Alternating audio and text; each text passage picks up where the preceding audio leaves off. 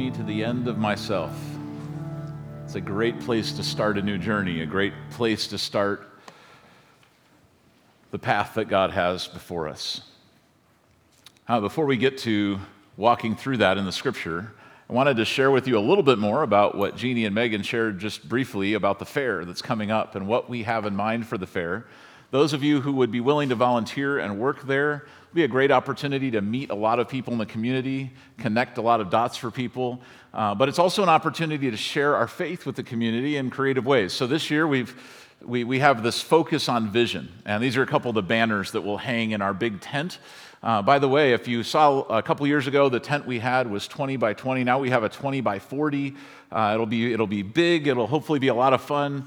And, uh, and by the time you've got the t shirt and the banners and the eye test, and then unlock the donation to help people here and around the world with vision care, uh, hopefully you'll walk away from that tent, you know, thinking about your life vision a little bit. So think here's, here's how it'll be presented to people as they come and interface with our church. The first thing is, hey, you can check your eyes.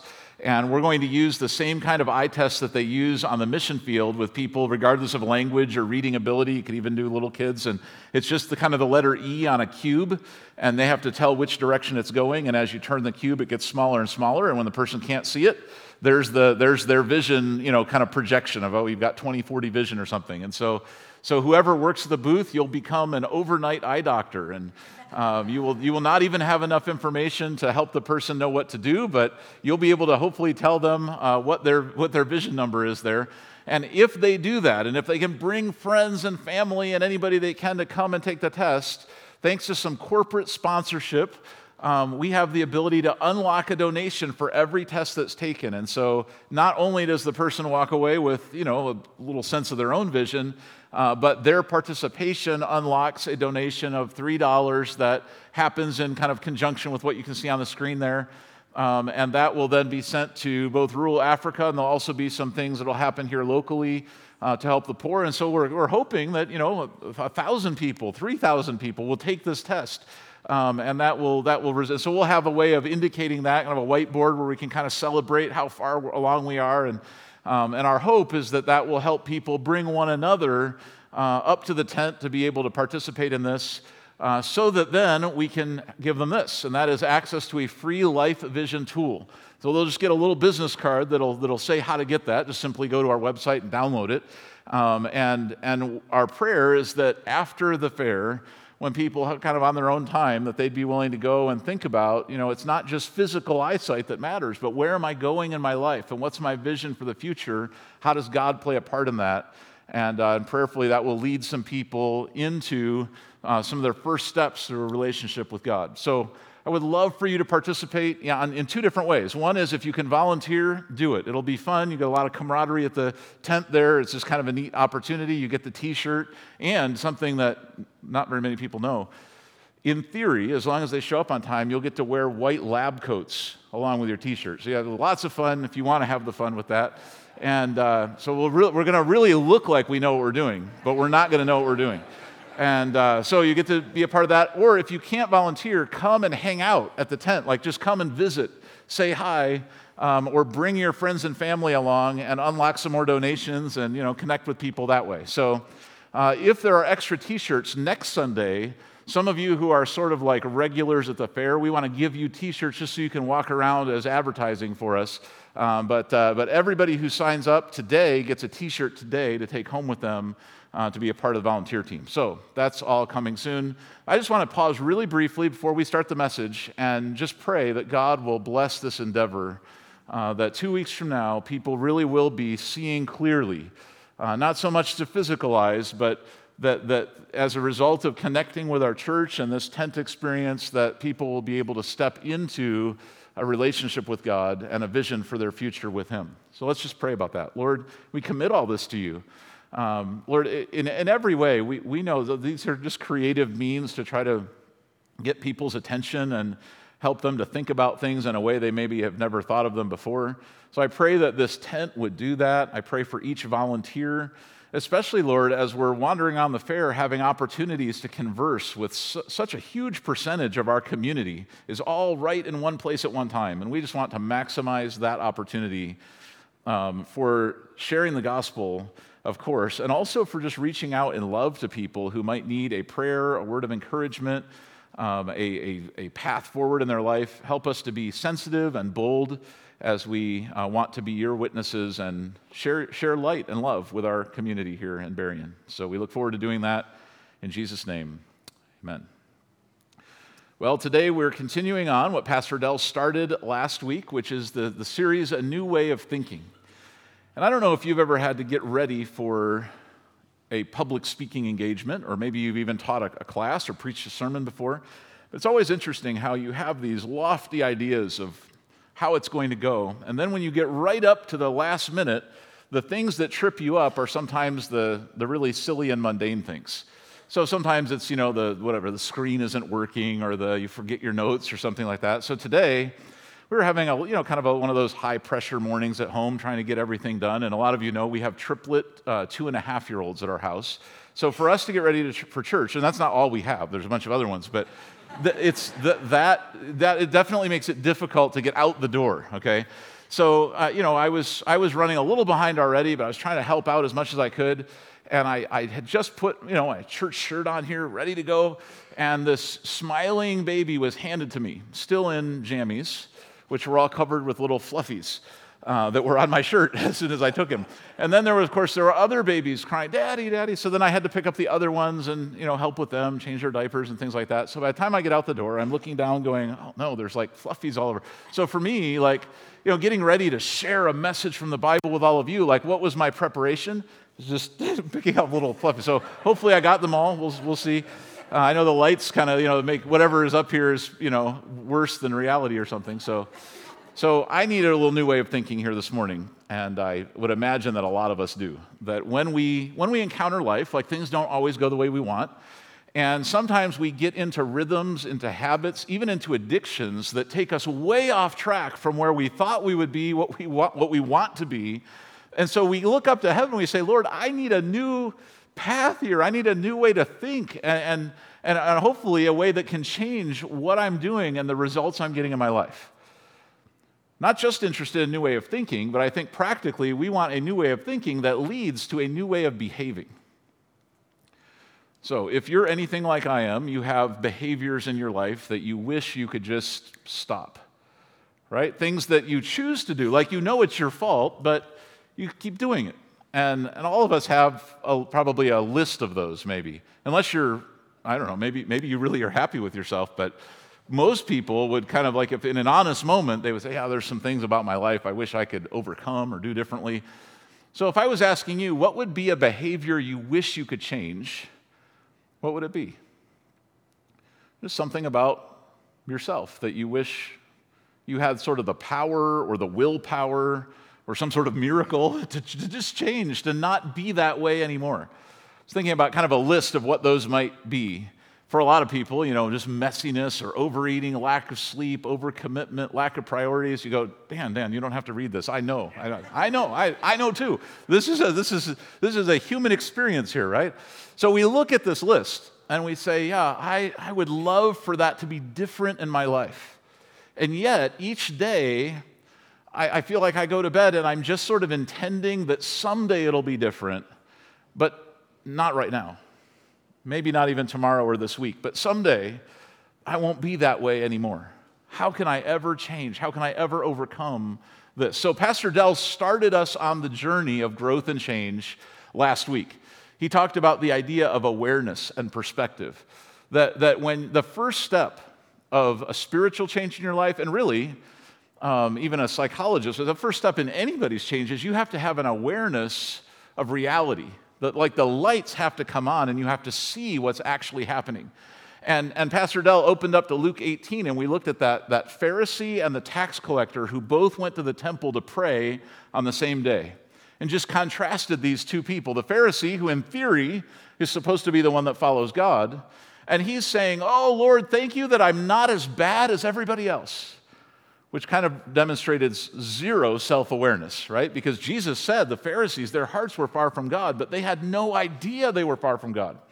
Meanwhile, here's this tax collector that comes to the temple, and he, he, he's so filled with humility, with you know, shame. He, he, he doesn't even want to lift up his head. He doesn't even come near. He, he just sort of stands back afar and he beats his chest. He says, Have mercy on me, God, a sinner. And then Jesus said, Which of these two went home justified before God? Well, it was that tax collector who had a, a, he had clear awareness. He wasn't denying anything. He wasn't he wasn't excusing his behavior. He wasn't blaming anyone uh, he, he also had the ability to accept something about himself that wasn't what he wished for. And that's the second piece of this. First, you have to be aware of what's wrong, but the next piece of being able to grow and change is you have to accept the truth about that in your life and stop making excuses and blaming other people and thinking that you know somehow you know no it's not really that story it's a different story and you just get honest before god that kind of honesty is difficult to come by. Because in our lives, we, we like making excuses. And even when we know we have problems, we don't like talking about those problems. The tax collector wasn't hiding or denying or deflecting or blaming or comparing or excusing. He was aware and he chose to accept kind of his current status. Just because he accepted it didn't mean that that's where he wanted to stay but it was, it was an admission, it was a confession of what was true. Confession just means agreeing. When we say confess your sins to God, we're saying agree with God. It's not just be aware that there's a problem, but you have to accept that the problem exists and that it's your problem. And that if there's any change or growth that's going to happen in your life, it's going to start with that humility and that honesty to accept the truth. Um, so I get to work with Life Action uh, as well as here at the church. And a lot of you who were a part of the Life Action Summit a while back, you remember the first few days of the summit kind of beats you up. Anybody remember that? Say, no, I've blocked out that memory completely. I don't know. No, it's, the reason it beats you up is because the first step in revival and change is finding out where you are with God in the first place. And so you have to kind of look at your life and say, okay, where am I starting from here? I mean, if I'm starting from a position of like everything's great and everything's okay, then I really don't need revival, right? But if I need revival, there's something that needs to be revived. So, so you start with honesty, you start with humility. Uh, once you get past those steps, the rest of it feels easier because now you're just taking action based on what you have agreed upon is the truth. You've already confessed it, and so now it makes sense to start walking forward. So, a good way to think about this is, is life in a dark room. You imagine that you wake up one day and you just realize there's a terrible smell in the room. You're like, oh man, oh, something's wrong. So then you stand up and you start walking and you start tripping over all sorts of trash and garbage and things. You can't really see it, but you're like, wow, this, this place is a mess. This is, I don't want to live here. I don't want to live like this. And you finally stumble over to the side of the room and you flip on the light, and the light reveals to you that there's trash and rotten food and all. It's just a horrible, horrible mess. Hey, they make a reality show about your life in that room if they wanted to. And you go, man, this is not, I don't like this. Okay, that's awareness. Like the light is on and you see the truth. Acceptance is when you, you take it a level further and you start, you start looking around, you go, well, wait a minute, whose trash is this? Oh. Who, who didn't put the food away? Oh, that was me too. Um, who is supposed to clean this up? Oh, that, that could be. So, acceptance is when you, instead of just recognizing there's a problem, acceptance is agreeing with, with sort of what's happening, why it's happening, and accepting responsibility for it. Once you do that, change is possible. But if you look at that room and you're like, man, somebody should clean this up. I did, this is not my problem, this is not my mess, then you'll never be the one that takes action to fix it if you don't accept that the responsibility is yours.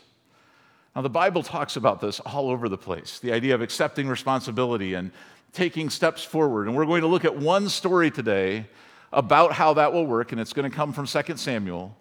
Let me share with you this, which I, I probably don't have to share, because I'm imagining you know just as well as I do that we all fight this. It's easy to identify in other people, like Zek over there. He needs to clean up his room, but My room's okay. I mean, it's not that bad. It's not as bad as X, so like, what's wrong with my room? So we do that, right? People don't naturally want to accept fault or weakness or responsibility. We want another explanation. So you think about somebody who would say, No, no, I don't need any help. Even if they're in way over their head, I, I don't need any help. I, I, I've got an addiction I haven't been able to stop for years, but no, no, I can handle it on my own. I'll get around to it. I don't need any help. Um, or what I did isn't as bad as fill in the blank. Um, as many of you know, I grew up, um, my parents were jail chaplains, and so I kind of grew up being a part of their ministry. And even from, a, from teenagehood forward, sometimes I would get to go into the jails and speak and things like that. And uh, there was a guy that our family worked with that was a high profile criminal in our community. Um, he, had, he, had, he had multiple violent assaults and rapes on his record and he was in jail waiting sentencing. He ended up, you know, sentenced for many, many years. And so, so there he was in kind of counseling in the chaplain's office. And uh, you know what he said to my mom one day? He was shaking his head and saying, like, I never actually killed anybody. Now, just think about it. Now, for us, it's this kind of an extreme example. We're going like, hello, like you, that what you did was, you know, if, if there was just quick justice, we're probably already in death penalty territory for this guy. And yet, in his mind, he's kind of like still saying, well, I did, it wasn't as bad as what Joe over there did. In fact, in the jail we were in, there's different pods. I think a lot of jails are set up this way, where the you know, the people that just come in for a couple weeks or whatever, low level offenses, they're in one group, and then you know, the kind of the medium criminals are another group, and then the, the really horrible people or whatever that they end up in you know solitary confinement or some sort of special situation. And it was interesting over and over and over again in the ministry we would hear people say and they would call that seg like segregation the really really bad guys and, they, and you'd hear people they're in jail i mean they're going, to, they're going away for years and they say oh, at least i'm not in seg like well True, but that was a life goal. You could raise the bar a little bit higher than that. The, uh, the, the, the, the mentality that we naturally gravitate to is oh, I'm just not, it's, it's what, I'm, what I'm dealing with, yeah, it might be real, but it's not that bad. Uh, there was a lady who had been sentenced to eight years for drug trafficking, selling drugs to people. And, uh, and there was a, the reason she got a heavier sentence than normal in our community was because one of the people she sold to died of an overdose. And this lady was angry that she was getting blamed like, why should that person's choice to overdose have anything to do with me as the seller? Okay, you could debate the legalities of all that, but she was like, you know, saying, I, I, you could put me away for a year or something, but eight years isn't fair. It was interesting. What it finally took to change her mind was as she was there in jail, uh, people came in and had to detox from drugs in front of her, like in the same little living community in the pod with her. And she would see people throwing up and shaking and walking away with brain damage and walking not able to speak. There was one lady that went blind for a few days as she was detoxing in front of this drug dealer. And the drug dealer, after watching this over and over again, finally broke down and said, I, I see it now. Like, I see that I was causing this in people's lives. And so she went away for her sentence saying, yeah, I, I think I actually deserve it. I should never do this again. But it took a lot for her to wake up, just to, just to get the awareness up long before there was any kind of acceptance of responsibility. Okay, and a lot of us would say it's just not my fault. So let's look at let's look at kind of the classic Bible story of this exact dynamic, and it's in 1 Samuel. Actually, the screen might be wrong. It might be 2 Samuel 11. Yeah, that's right. 2 Samuel 11.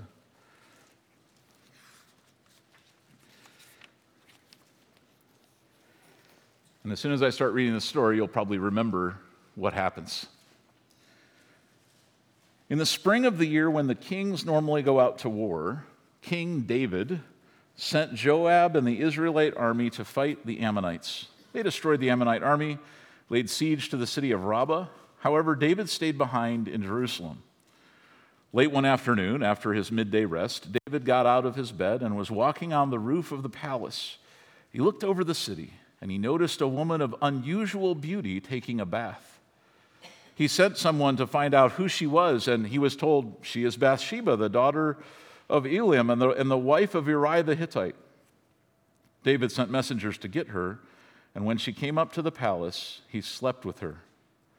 She had just completed the purification rites after her, having her menstrual period, and she returned home. Later, when Bathsheba was discovered that she was pregnant, she sent David a message saying, I'm pregnant. Then David sent word to Joab. Remember, Joab's the commander in the army. Send me Uriah the Hittite. So Joab sent him to David. When Uriah arrived, David asked him how Joab and the army were getting along and how the war was progressing, and he told Uriah, Go home and relax. David even sent a gift to Uriah after he had left the palace, but, but Uriah didn't go home. He slept that night at the palace entrance with the king's palace guard. When David heard that Uriah had not gone home, he summoned him and asked, What's the matter? Why didn't you go home after being away for so long? Can you get what David's trying to officiate here? He's trying to cover for what he did because he's thinking, and if I can just get him to go into his wife for one night, then I'm off the hook for this pregnancy. Well, verse 11, Uriah replied, The ark and the armies of Israel and Judah are living in tents. Joab, my master's men, are camping in open fields. How could I go home and wine and dine and sleep with my wife? I swear that I would never do such a thing. So Uriah's sense of honor, I mean, he's really high well, stay here today, David told him. Tomorrow you may return to the army. So Uriah stayed in Jerusalem the next day, that day and the next, and David invited him to dinner and got him drunk. But even then, he couldn't get Uriah to go home to his wife. And again, he slept at the palace entrance with the king's palace guard. So in the morning, David wrote a letter to Joab and gave it to Uriah to deliver. The letter instructed Joab station Uriah on the front lines where the battle is the fiercest. Can you imagine this? I mean, obviously, as a soldier, he can't open the king's mail, so he's taking the letter that's actually intentionally going to put him in the fierce battle so that he will die, so that David can be off the hook for the sin that he had committed. David, like the writer of most of the Psalms, the man after God's own heart, the one who had slayed Goliath, this David was going down really fast. Would you agree? I mean, this started with him just looking out over his rooftop, and there's this woman. I don't know what the wisdom was of bathing out on the rooftops, but you know, one way or the other, David made all this happen, and now we're now we're at murder. I mean, it was adultery, then it was lying, then it was manipulation. Now it's murder that David um, is is agreeing to here, and so that's what happens. Uriah ends up dying in battle, and then you look to chapter 12, verse one. So the Lord sent Nathan the prophet to tell David this story. There were two poor men in a certain town, or two men in a certain town. One was rich, one was poor. The rich man owned a great many sheep and cattle. The poor man owned nothing but one little lamb that he had bought. He raised that little lamb. He grew it up with his children. It ate from the man's own plate, drank from his cup. He cuddled it in his arms like a baby daughter. One day, a guest arrived at the home of the rich man. But instead of killing an animal from his own flock or herd, he took the poor man's lamb and killed it and prepared it for his guest. David was furious. As surely as the Lord lives, he vowed, any man who would do such a thing deserves to die. He must repay four lambs to the poor one, to the poor man, for the one that he stole and for having no pity. Then Nathan said to David, You are the man. I anointed you king of Israel and saved you from the power of Saul, God says. I gave you your master's house and his wives in the kingdom of Israel and Judah. And if that had not been enough, I would have given you much, much more.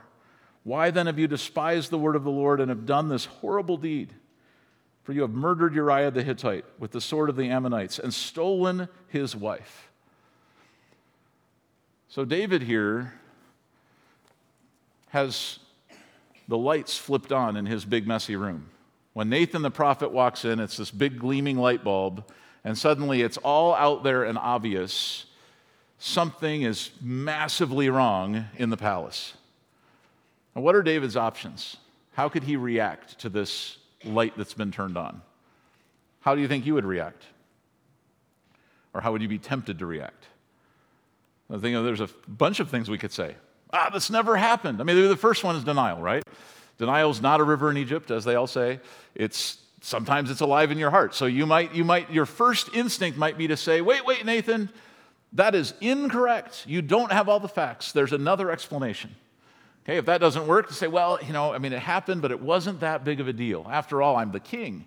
And back in those days, they, they, there was the traditions, they had multiple wives, and so David could have excused it that way. Or maybe, maybe David could have gotten really angry from his throne. He could have stood up and said, Nathan, this is none of your business. And he could have had Nathan executed. He didn't do that. David could have said, Well, it's her fault. I mean, she came, she chose, she was bathing. David could have even said, ah, No, it's, it's Uriah's fault. Like, I wanted him to go sleep with his wife, he wouldn't do it.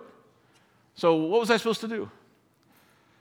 David might have just said, Hey, this is all private. I had my reasons. I don't need to share them with you. I'm the king. He might have even said, Hey, this is just who I am. Like, you're just going to have to accept me as I am. And so instead of David accepting, he you know, forces everybody else to accept. Those are all natural inclinations we have when we're confronted, right?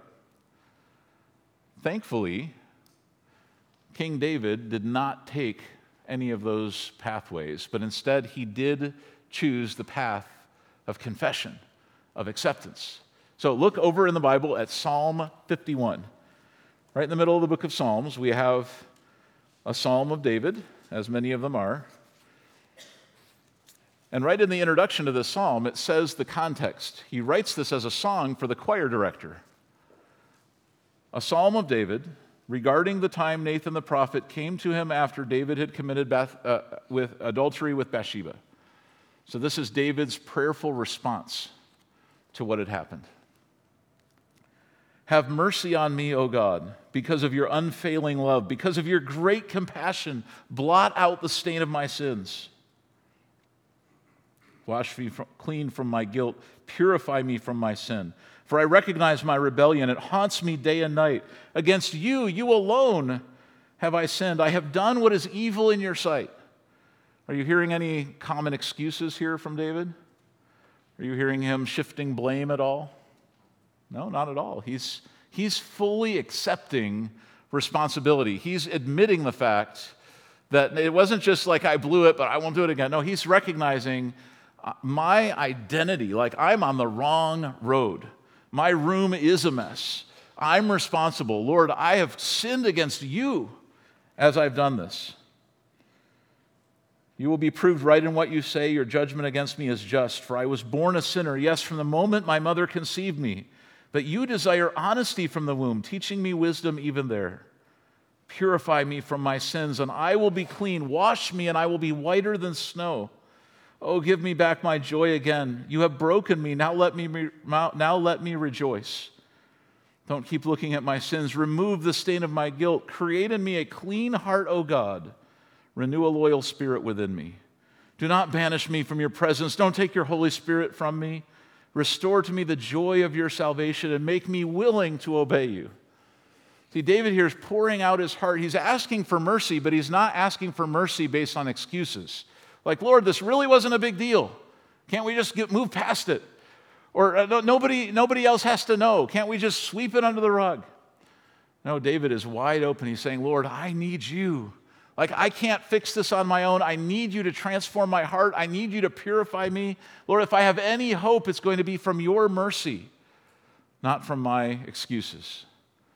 David accepted responsibility for the sins that he'd committed. And on that basis, now, it's possible to repent. It's possible to go a new direction if you're willing to accept the truth. Okay, so here's a couple truths about acceptance we're going to walk through really briefly as we wrap up. Because what I want to do is not leave you just with the idea of, hey, this, you know, confess your sins. I want to give you a path forward on what that can look like. And I need it too. We all have this, we need this path forward. So the first truth is that confession is agreeing with what God already knows. So when we play games with God, thinking, you know, maybe we'll trade, like I sin, so I'm going to do something good, and maybe God won't worry about my sin. God knows the truth. He knows what's going on in your heart already.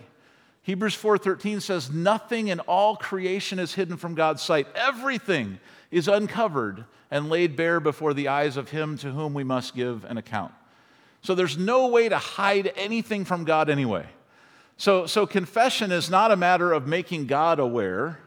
Like, hey, God, by the way, I know you missed this, but I really blew it today. That's not confession is saying, God, you know the truth. I'm admitting the truth. I agree with you about the truth. I agree with you about my sins. So we're just simply admitting what God already knows. The second acceptance truth is that confession unlocks God's forgiveness and cleansing. 1 John 1 9. If we confess our sins, what will happen? He is faithful and just to forgive us our sins and to cleanse us from all unrighteousness. So, what God is waiting for, if you say, I, I, need transformation, I need to sense God's forgiveness in my life, I need to, I need to like have that pure heart David was talking about. I'd love for my behavior to change. What's my first step? If we confess our sins, He is faithful and just to forgive us our sins and then to cleanse us from all unrighteousness. So I say, Lord, you already know on that basis, Lord, I confess and I ask for your mercy, and your forgiveness in my life. And amazingly, God is willing to do that. Uh, even though you would say it, it doesn't even feel right. Like, why would God give us so? Why would God give David mercy after what he did? Why would God give you mercy after what you've done or what I've done? That's what God's grace is all about. Okay, and that relates to the third truth here about acceptance. Confession invites God's grace into my story, leading to transformation. We'll talk about this more in the next couple of weeks. But in Titus, it talks about how God's grace is available to everyone, and that grace is what teaches us how to escape all the evil that's in our hearts and out in the world, and instead to live a self controlled and upright and godly life. And so, the, the premise that it's possible to change is not necessarily about you mustering up willpower. I mean, you could try, but most people fail when they try to change based on their own willpower, and that's it.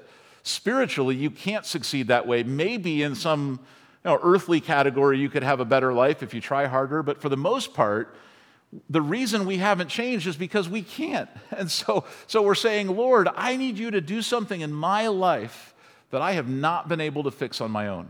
I accept the fact that I can't fix it. That's why I need your grace to teach me, to lead me, to empower me in a new direction. Okay, so I want you to go back to when we started here. Think about that one behavior that you wish you could change. Whether it's just a little annoying habit or whether it's a full blown destructive addiction. Um, maybe it's a way that you think. Maybe it's words that you say and you wish you could pull them back, but it's too late. Some, something that you have as a reoccurring behavior and you wish it would change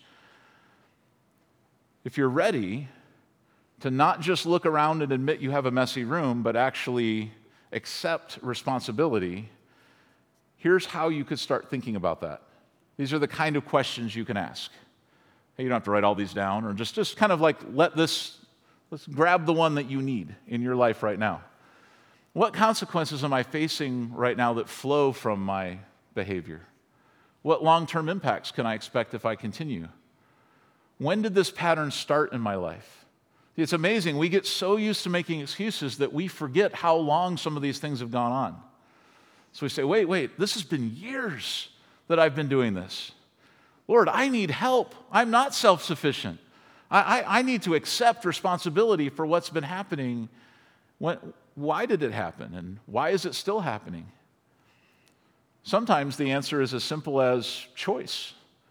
Sometimes other people are involved. Why haven't I seen or dealt with this already? And in all likelihood, it's not because you don't want to, it's because you don't have the power to. You have to accept that as well. What aspect of this do I have direct control over? Or do I have any indirect control? So the difference would be, you know, if you're if you're spitting out a curse word and you really wish you could quit but you don't, like you do have direct control. You don't have to open your mouth. So that's your control. Um, if, you're, if you're tempted by something that's happening in your environment, say, Well, I don't exactly have direct control over the temptation, but I have indirect control. Like I could change my circumstance somehow to, to navigate around that pitfall. Hey, uh, what is left that I'm going to need God's grace and help with? Like you might just throw up your hands and say, I've tried everything. I, I don't know what else to do. God, I need you. What do I need God or others to forgive me for? The reason that last question is there is because sometimes we're so good at wording around what's wrong with us or what our behaviors have been that we lose sight of the fact that we're hurting God and people as we go the wrong direction. And so, by asking that ninth question there, what it's forcing us to do is to realize wait a minute, if I need forgiveness, then that means that I actually sinned. That's what David realized. Lord, I've sinned against you. It's very possible that the behaviors that you've thought of as personal weaknesses, fits of rage or addiction consequences or whatever, that you've been thinking that that's just about you, when in reality, there are people you've been hurting along the way. And this is all about acceptance. This isn't fun. This is the, this is the part of change and growth that's difficult because this, our pride wants to say, I hope he clicks away from that screen really fast. I don't want to look at those things. I don't want to think about it that way. I just, this is just who I am. This is just my weaknesses. But no, when we get honest before God, we get aware of what the consequences have been, and then we decide to start stepping forward, we have to accept responsibility. Um, that is, uh, from that basis, there's hope for change. Psalm 139 Search me, O God, know my heart, test me and know my anxious thoughts. Point out anything in me that offends you, and lead me along the path to everlasting life. So let's pray that prayer together today.